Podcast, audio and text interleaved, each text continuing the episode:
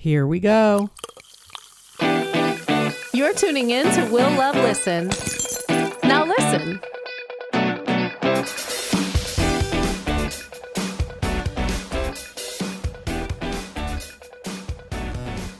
Good, Hi, after- Will. good afternoon, Nikki. How are you? I'm good, thanks. Thank you for waiting. Oh, it's fine. I mean, I've been looking forward to this interview for quite some time. Oh, I'm so glad. Thank you. I've been like a fan of your work, and I think you are the roasting queen. So I'm definitely looking forward to speaking to you. And there's a bunch of subject matter I want to try to cover. Uh, Great. You know, I've worked in top 40 radio for years, and then I have my own podcast too, but that's besides the point. And I know you've worked in radio, and you've been in the podcast game for 11 years now, evolving from You Had to Be There to We Know Nothing to Not Safe, and finally, the highly successful Nikki Glaser podcast. So I wanted to ask you everyone has a podcast these days. What has been your biggest learning lesson in establishing yours and becoming so successful with it?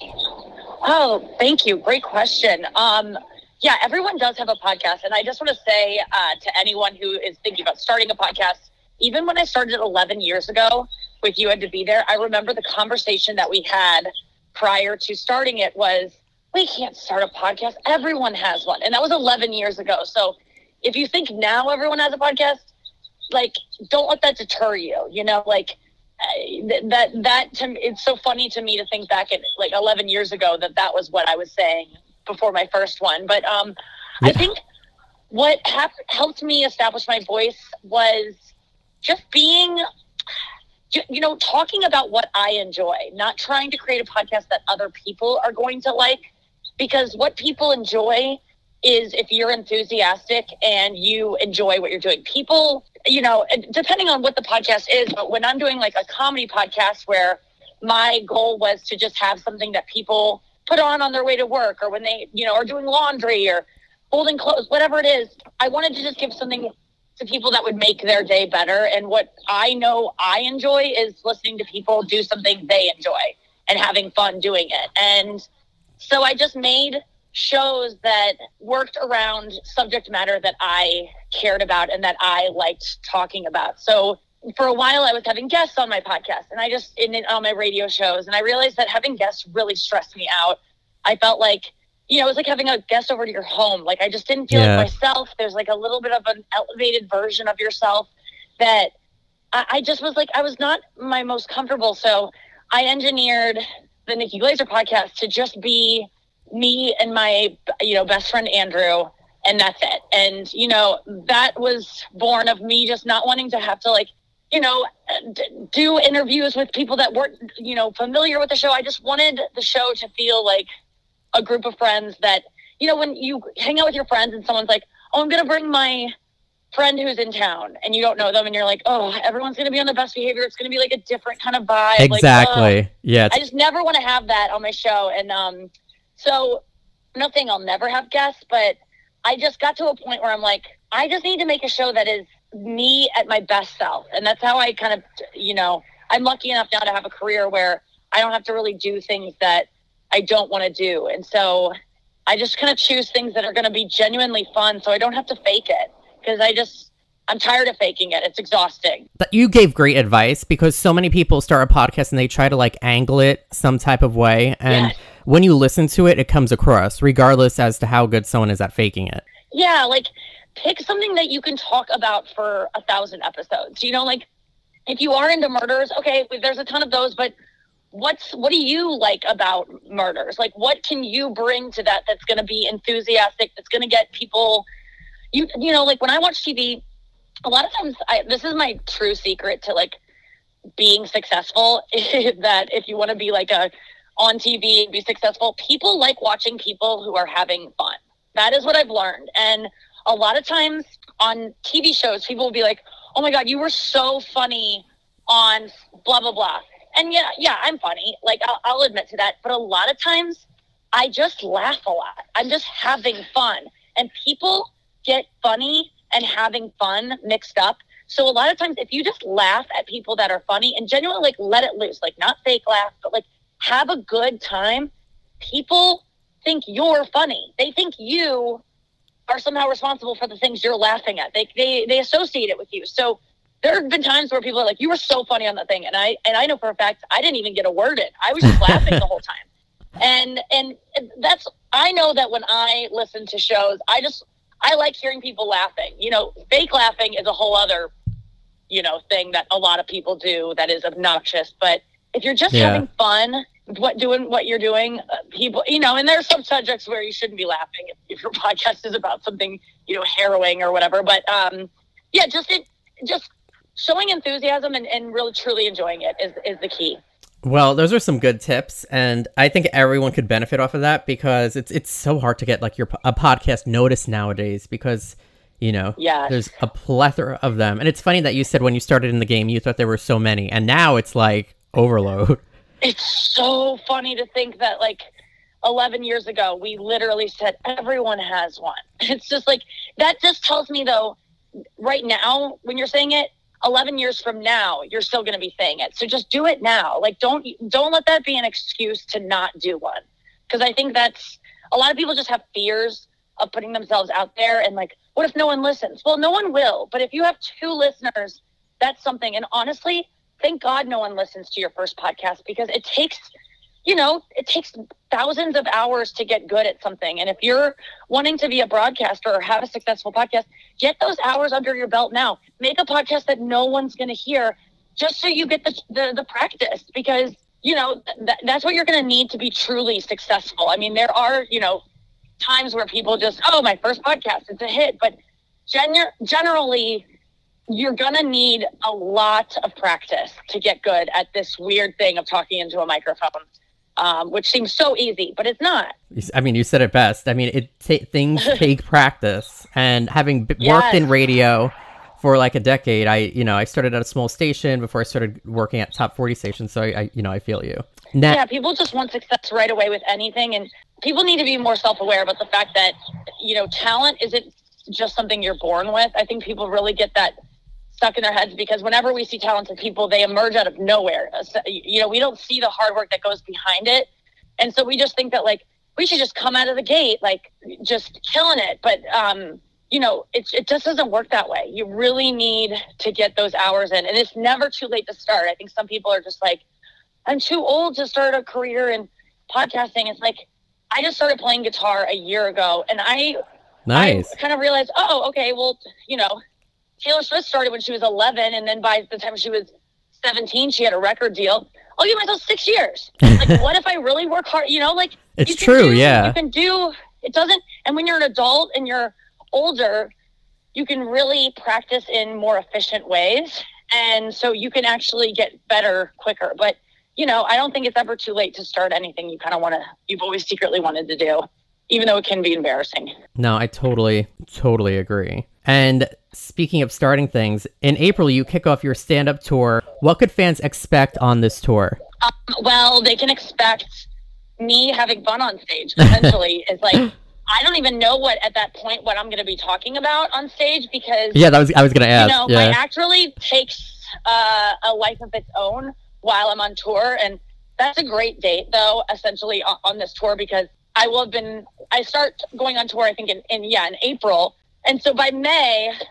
I'm going to be really comfortable and really just knowing what works, what doesn't, and just have it like in the in the pocket, you know. So I'm not gonna lie, there are certain times like on tours in the beginning where it's not as good of a performance as the one in the middle or the end. And that's not to say that you won't witness things in the beginning that are hilarious and like missteps that are part of the entertainment of a live show. But I just feel like by the time I get to New Jersey, it's that's like a really sweet spot uh, of a tour is in the middle where you're just like you you the things that you're doing aren't old to you yet.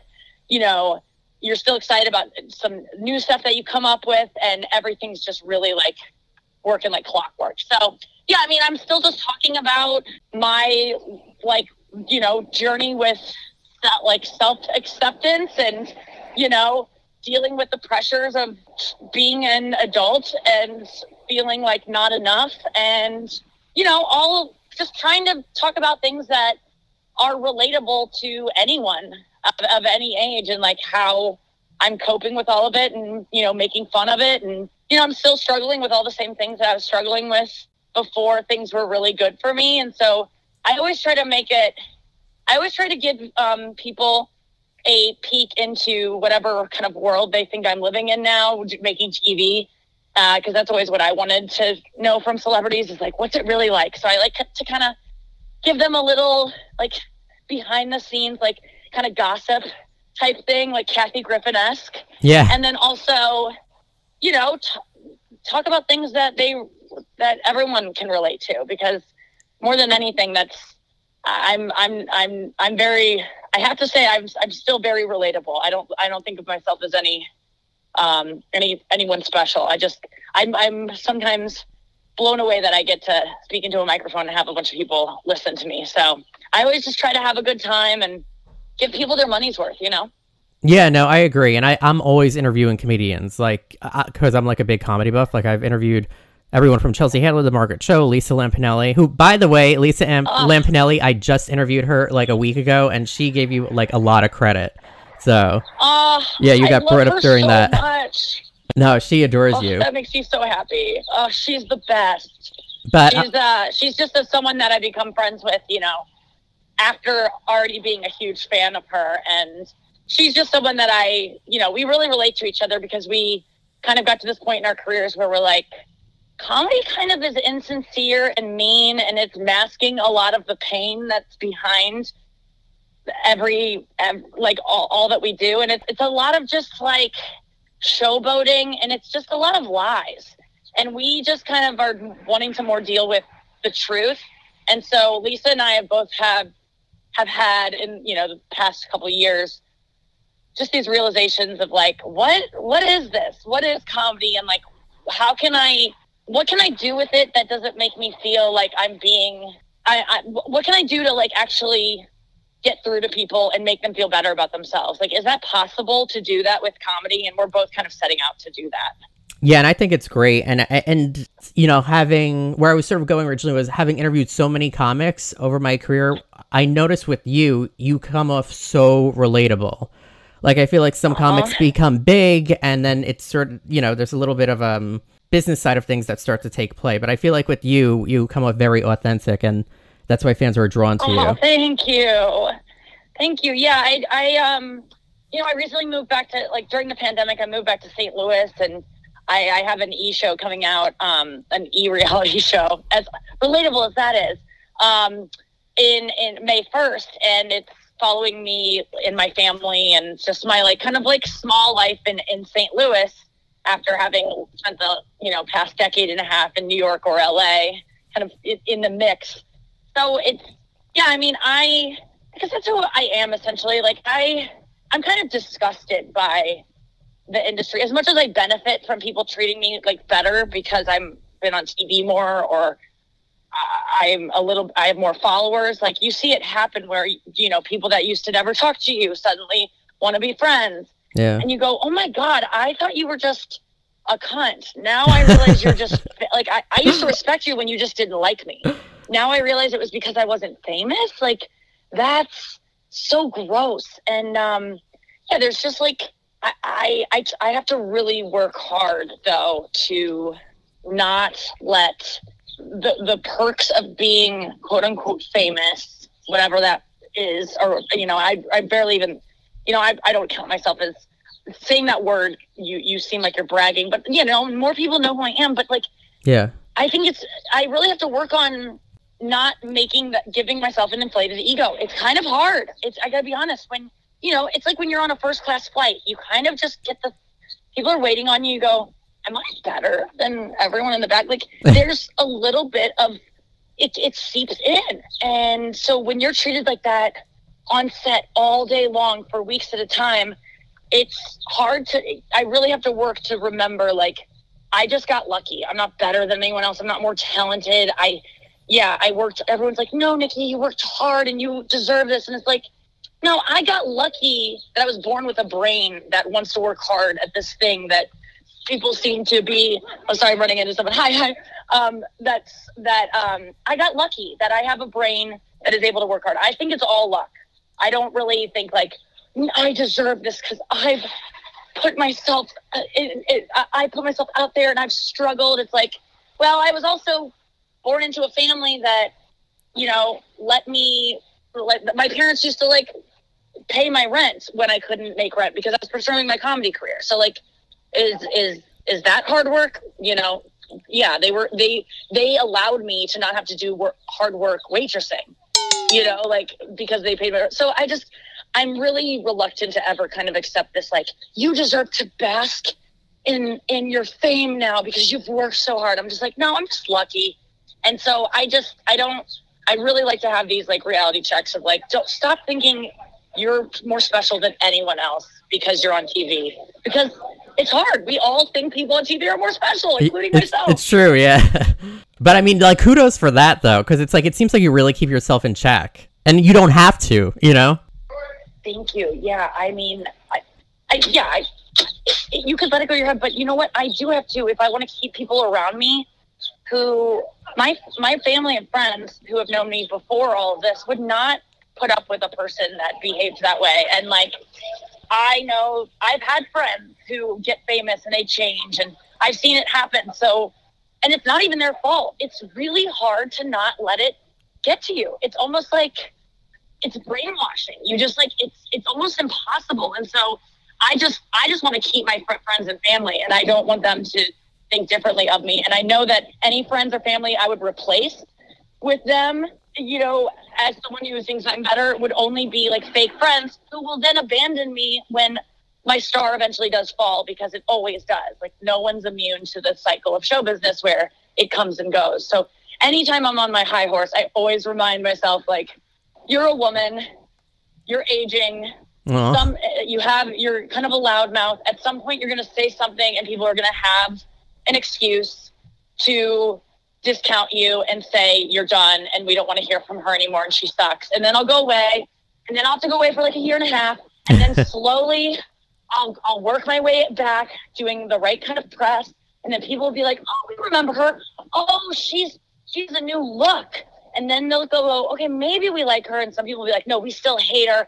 And it's just, that's the cycle. It'll just, it'll happen like that the rest of my life if I'm lucky. If I, if I'm not lucky, you, you just get canceled forever.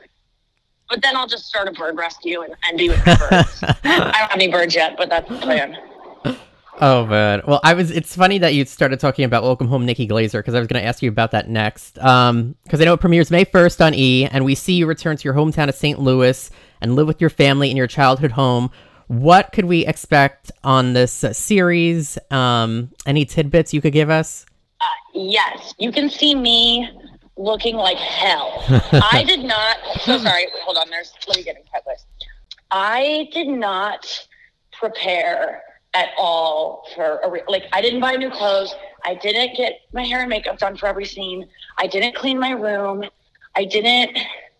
I didn't do anything to like make myself look cooler or better for the show because I wanted it to actually be what I am like you know, in my life. You know, I wanted I wanted to be as close to reality as possible, knowing damn well that reality shows are often not at all. Oh no, yeah, is really going on. So, um, but they can see just me uh, trying to get back with my ex boyfriend who lives in St. Louis too.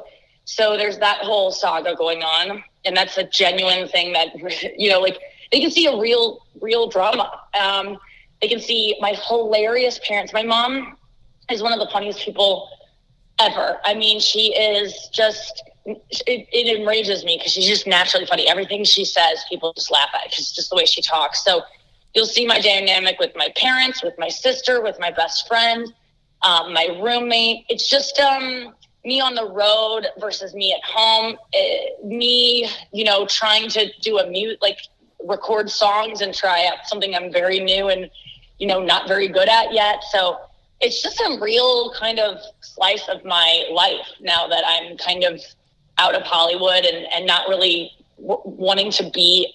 I really I moved back here for the pandemic to live with my parents because I was in between apartments and everything, and and then it just turned into me living with my parents for ten months, and then I eventually was going to move out, and I was like. I don't even want to go back to New York or LA. Like, I just feel like I can do my career from here. So it's just me getting my own place in St. Louis and really trying to figure out what my life could look like here. And really realizing that people do not give a shit about famous people in St. Louis. They don't care. It's, it's hilarious, and that's one of the things I love about it. Like I don't, I don't feel any different than I did in high school living here, and it's it's pretty refreshing.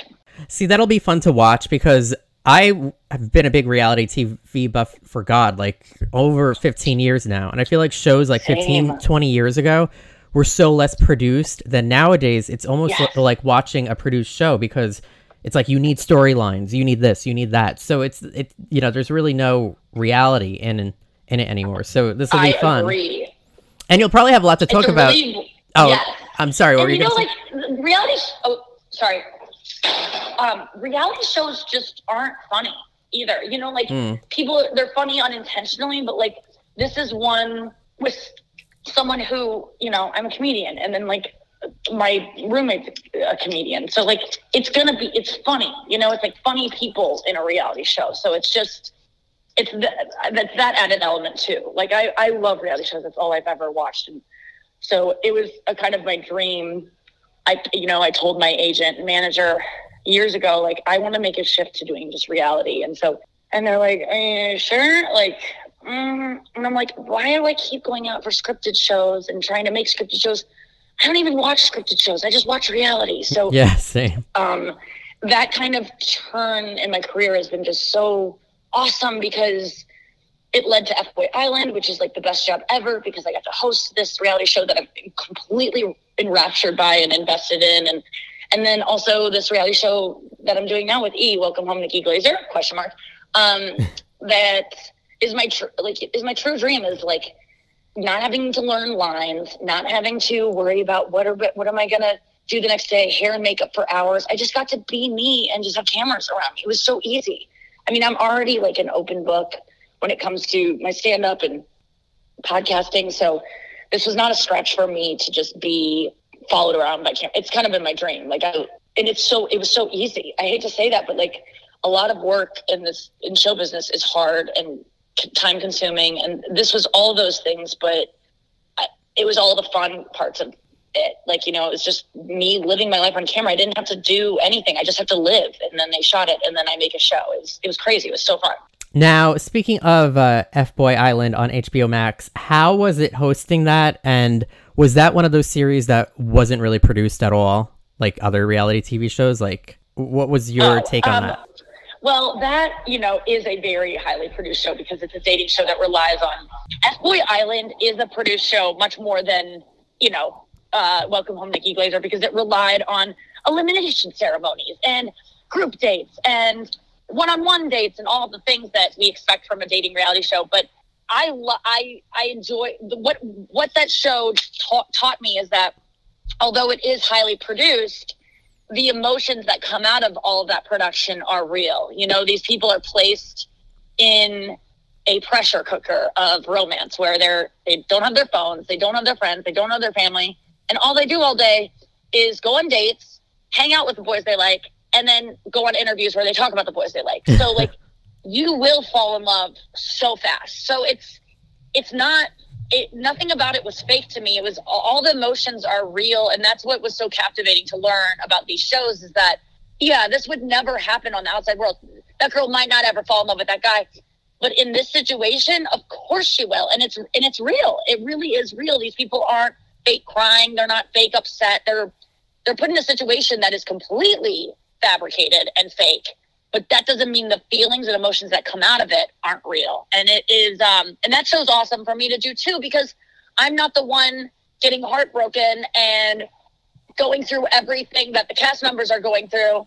I just get to come in and be like who are you eliminating tonight? and then like make fun of them. It was it's awesome. It's the best it's the best gig ever. I absolutely love i, I love it. You raised a good point too, because if they don't have their phones, which I think is like a big problem in the dating world today, but if they don't have their phones and have access to so many options, it forces them to get to know whoever they're paired with. it really is like you're on a desert island with someone. You will end up liking them. It just isn't. You don't really have a choice. Your our brains are not as like we're not as Overwhelmed, overstimulated. yeah, yeah. Like you, it's the, you know through the years of reality TV, these producers have passed down what they've learned from making it, and they know the perfect ingredients to make romantic drama.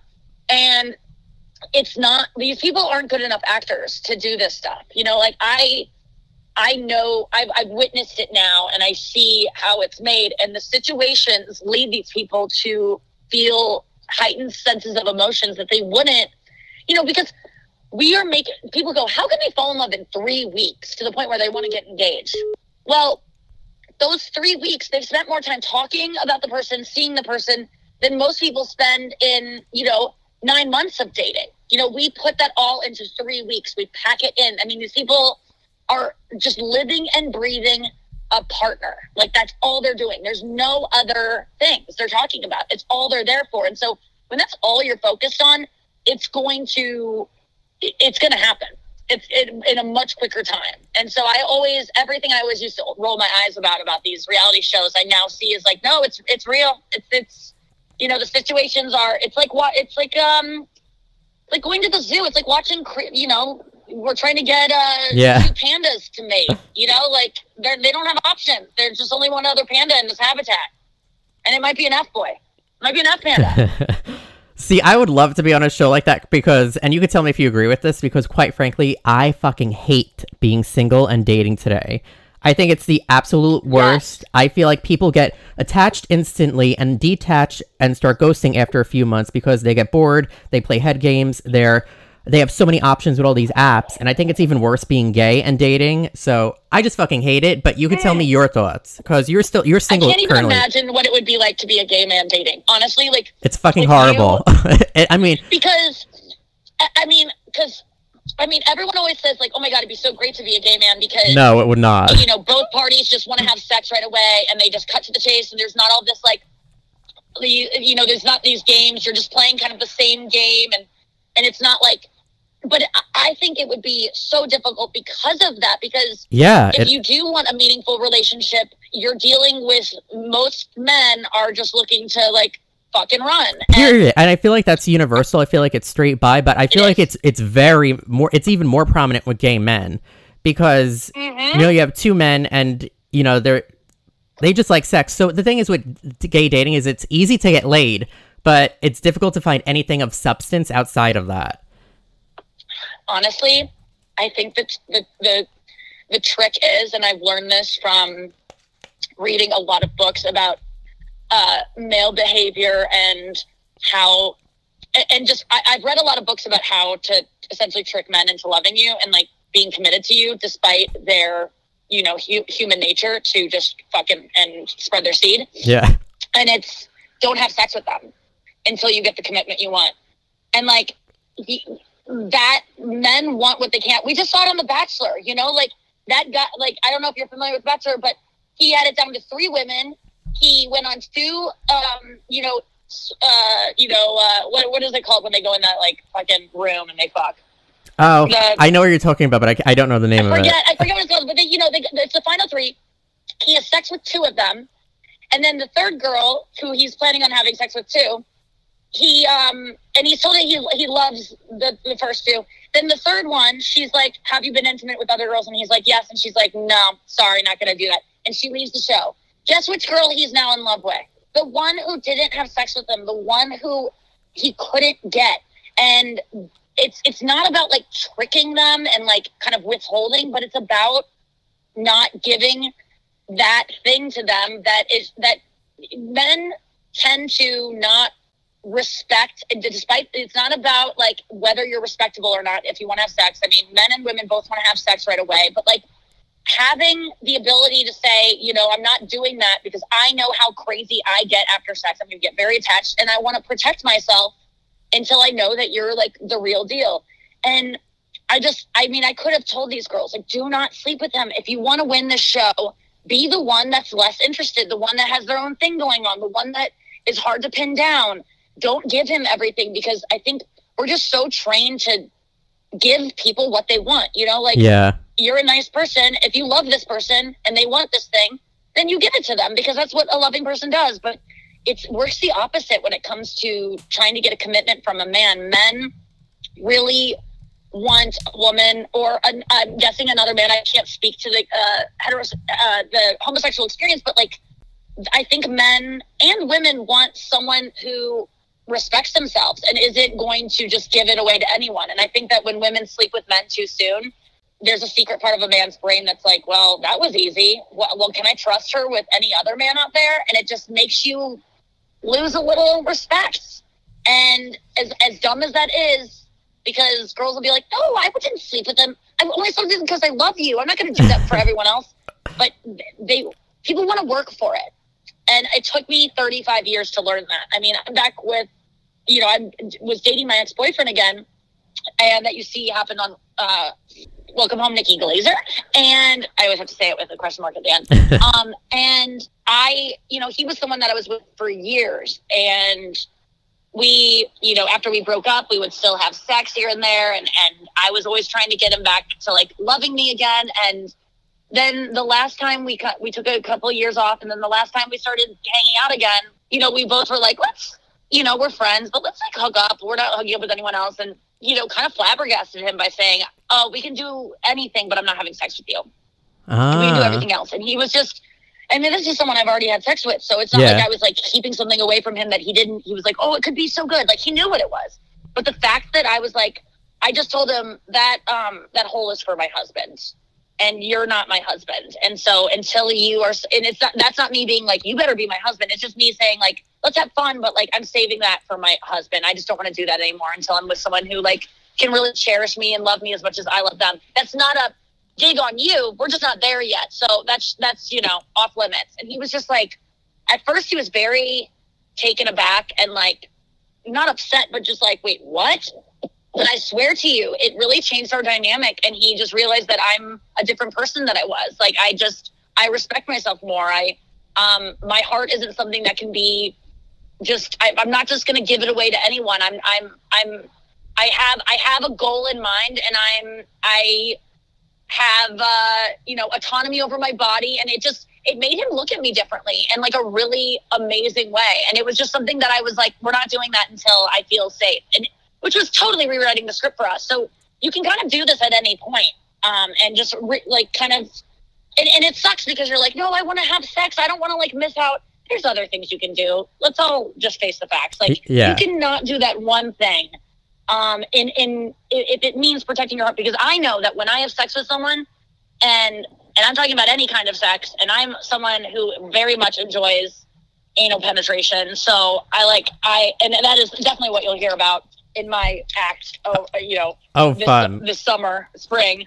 I talk about it so much I'm trying to get everyone into it um but even that it's like after someone penetrates you there's there's a part of my brain and like especially if I have an orgasm that shoots off a lot of oxytocin and I get addicted to that person. And so now I just have to make choices for myself, even though they go against what I actually want. And I have to go no, because I know on the other side of this I'm gonna go crazy. Sorry for the siren. Oh, it's okay. Um, uh, yeah. So sorry I talked too much about that, but I just um, yeah, I'm very.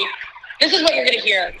uh, sorry, this is so annoying. I'm so sorry. no, it's it, it, it'll go great when people hear it. Yes. So yeah, I just think that it's this is all the all the things I've learned from reading all these books is kind of what I'm trying to disseminate to crowds through humor now and just trying to teach people about like our natural instincts as humans and how you know just because something you want to do something doesn't mean it's the right thing to do like sometimes yeah. I want to kick my dog, not because I'm angry, but because I just think it would be like it would feel funny on my foot, and I just want to see how far she would fly. But I don't do it just because I want to do it. I don't do it because it would hurt her. You know, like people always go, "But I want to," and it's like, okay, but you don't get to do everything you want to do. Sometimes I want to, you know, run over someone with my car, but I don't do it. So like when it comes to sex and stuff like that, I think that a lot of times people just excuse their bad behavior with like, but I want to. And it's like, that's not an excuse. And I want to be clear, I don't kick my dog. That was just a joke. But like, there is a part of her that like looks like a little football sometimes. I'm just like, what would it feel like on my foot? It would be fun. But obviously, I'd never ever do it because it would. It doesn't give me the results in life that I want. Yeah, no, I hear you. And I honestly think the ambulance had a great effect because it's a dating emergency and you gave some really good advice that I feel we could all benefit from. Thank you. Now I just have I know I'm like keeping you a bit, so um I just have one last question. You are the you're the roasting queen and you do it so effortlessly. Uh I got to give you credit. Now, of all the people you've read, who has been your favorite roast? My favorite roast. Um, I would say it was the last roast. It was the roast of Alec Baldwin was my favorite because I had already done two. It was my third. And I was just so comfortable with the kind of style of roasting I do. And it was also it was so fun because I had to, you know, I I just was I knew what I was in for. And so I knew exactly it takes a while, like anything. It takes practice to come up with like what your style is. So at that point, I was comfortable enough to go into it being like, okay, I have some goals here. I want to, I want to, you know, Caitlyn Jenner's there, but I want to try to make all my jokes not having to do with her being trans. Like, let's, that's a goal. Like, let's do the hard thing here, which is like not doing the obvious joke. Another goal was like, let's do a bunch of jokes about Blake Griffin, but I want them all to be about how I would have fucked him. um, I, let's do, you know, like, it was just, and I was able to be like a lot looser and just and I think that Alec Baldwin was just so fun to I mean he was just easy to roast. There was just a lot to work with. I was much more familiar with Alec Baldwin than I was Rob Lowe or um, Bruce Willis. So it was just and it just being my last well not my final one but like the the third it was just like having just having that practice there and but I'll tell you it is roasting i'm like scared of even being asked to do another one because i tell Really? all my friends when i'm doing them like right before it happens i'm usually losing my mind because it's just such a stressful thing and you i work so hard and it's not a lot of time to work and you're writing all these jokes and you don't even know how they're going to go because the circumstance is so specific that you can't even like recreate it to run these jokes. Like I go to clubs and I just tell the audience, like, okay, imagine Alec Baldwin's here, imagine Caitlyn Jenner's here, imagine Blake, you know, like it's and it's not the same. So you some jokes that'll kill in the club, you don't know how they're going to do outside of it. Um, but and whenever I am about to do these roasts, I always tell my friends because I'm usually like sleepless and stressed, and I think I'm going to do bad, and I hate my jokes because I don't even know. And I go, don't ever let me do another one of these because I just am losing my mind. And then it's like I compare it to how women are when they're when they give birth, eh. and they're like, I'm never doing this again. And then as soon as the baby comes out, they're like, I want another. So that's that's how roasting is for me. It's it's absolutely the hardest thing I've ever done in the business. The most Really? the That's most stressful thing. Yes, because there's a ton. You, I usually get asked last because I'm the least famous on the bill, and they're usually, you know, trying to fill. The, at this point now, I think like, okay, I'm a shoe in, but you never really know because they're usually trying to stack the deck with really famous people, and then they fill it in with like a couple comics that those famous people have never heard of. And then, and so I'm always waiting, you know, it's usually two or three weeks before. And then it's just like, oh my God, I got to now learn about all these people I'm roasting. And I have to write, I have to research them to be able to write jokes about them. And I have to switch my brain into the most negative place ever. Because in order to write roast jokes, you have to just be a hateful son of a bitch. Like, I, I, I call it, I'm, I'll be like, I'll start being like mean to my friends and family and just saying really awful, nasty things like about strangers. And my friends will just like stare at me and go roast mode. And I'm like, oh, it's fucking roast mode. Like, you really have to have a dark cloud in your, like, you just have to be a Trumpy, really, Yeah. for like three weeks and just hate everyone that isn't you and think of the worst thing to say about them and the thing that's going to be like the worst. You, because otherwise you can't write these jokes. They're supposed to be the the most cruel things ever and um and you also know that they're coming for you so you want to be able to Bounce back. you know g- yes exactly you want to be able and you're kind of you're you're kind of preparing for that too because the first roast i remember i didn't even think about the jokes that were going to be about me until i was on the red carpet doing some interviews right before and they were like so how are you feeling about tonight? Are you ready for all the jokes about you? And i was like oh my god i didn't even think about how, how i'm about to get insulted. And then you sit there all night and people call you ugly. People call you you know just make fun of your appearance ma- make fun of how you're not funny all these things. And it's just and That's a it lot doesn't hurt. mentally. It Probably. doesn't hurt until the crowd laughs. So the crowd wouldn't laugh when people would say I wasn't funny because I just I always go first, and so they've seen I'm funny, and so the crowd's just like, okay, that joke didn't work.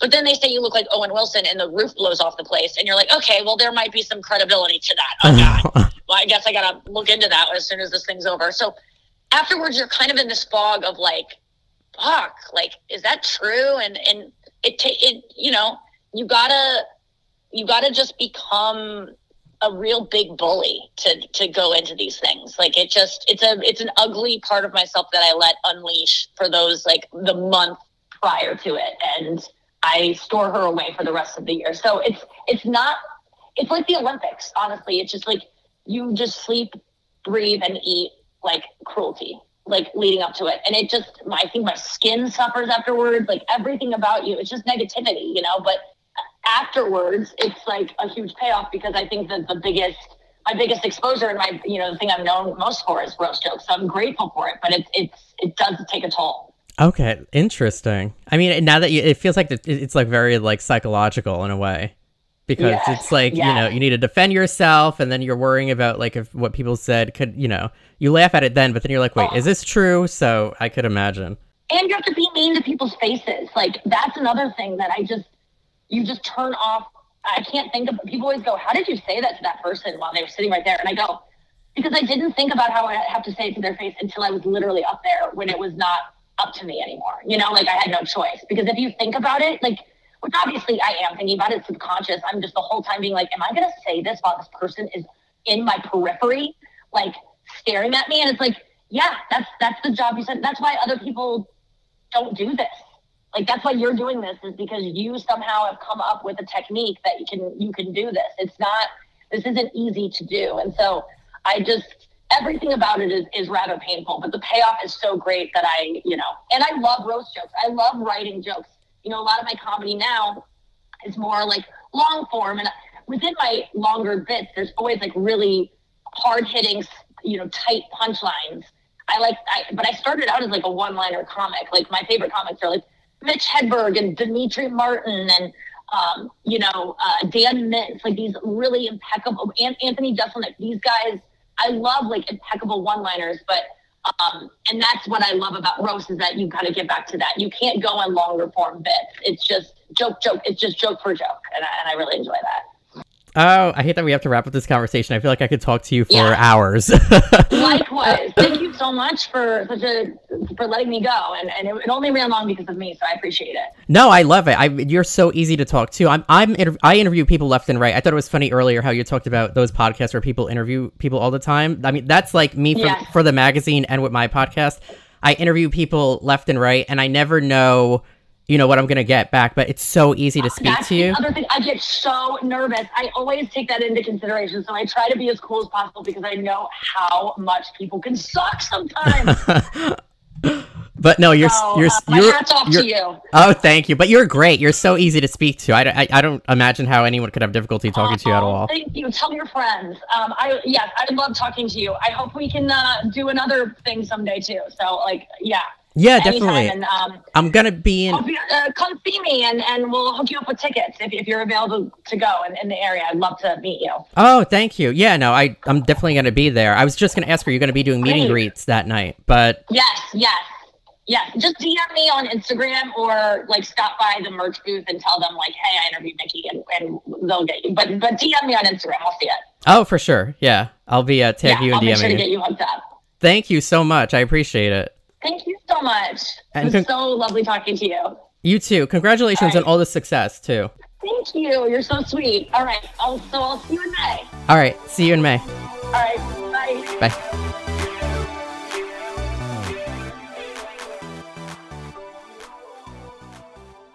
Raising a glass to Nikki Glaser, who's probably my favorite comedian right now. I know that changes by the minute with how many comedians come on the podcast.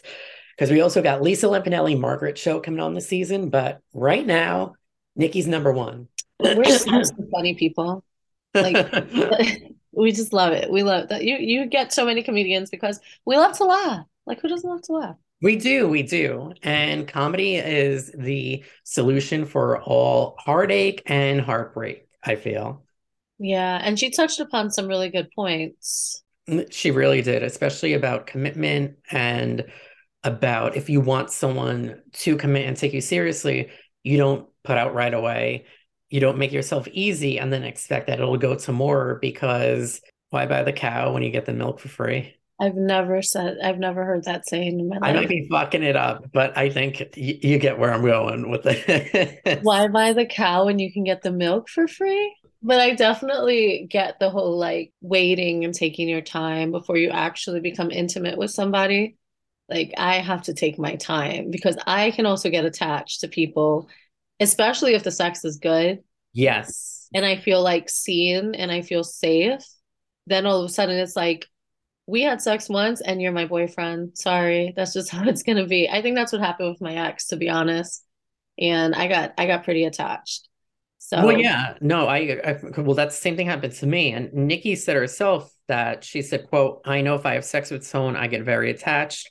Men want what they can't have. If you find a guy to be the real deal, do everything except anal sex and or intercourse. Protect your heart and illustrate that you want more than a typical fucking run." And she says, unquote. And she says that's what she tells her contestants on HBO Max's FBOY Island, which is in its second season that she hosts. And I think that's great advice because if you give it all at once, you know, they're going to know, oh shit, I got this. Why the fuck do I need a change? Because I got it straight off the bat. So, So then how does it work? This would be my first time pursuing just just like casual and seeing where it could go, right? I'm not looking for a man or a boyfriend. well, if that's the case, then, you know, just go I'm so bad at it. Well, I mean, clearly I'm not the best because judging by my last experience with, I don't know, it, is should that be called a relationship, a situationship, or maybe it's just what I needed to write a future book about narcissist 101, red flags only. but um no, but for real, because my last situation, I thought about it.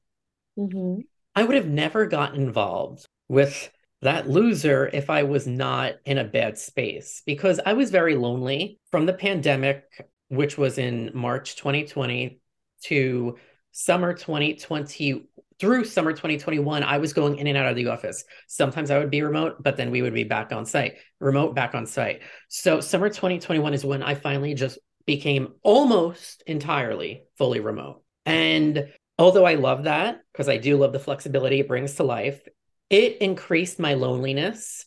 I had more time to myself and to be in my head.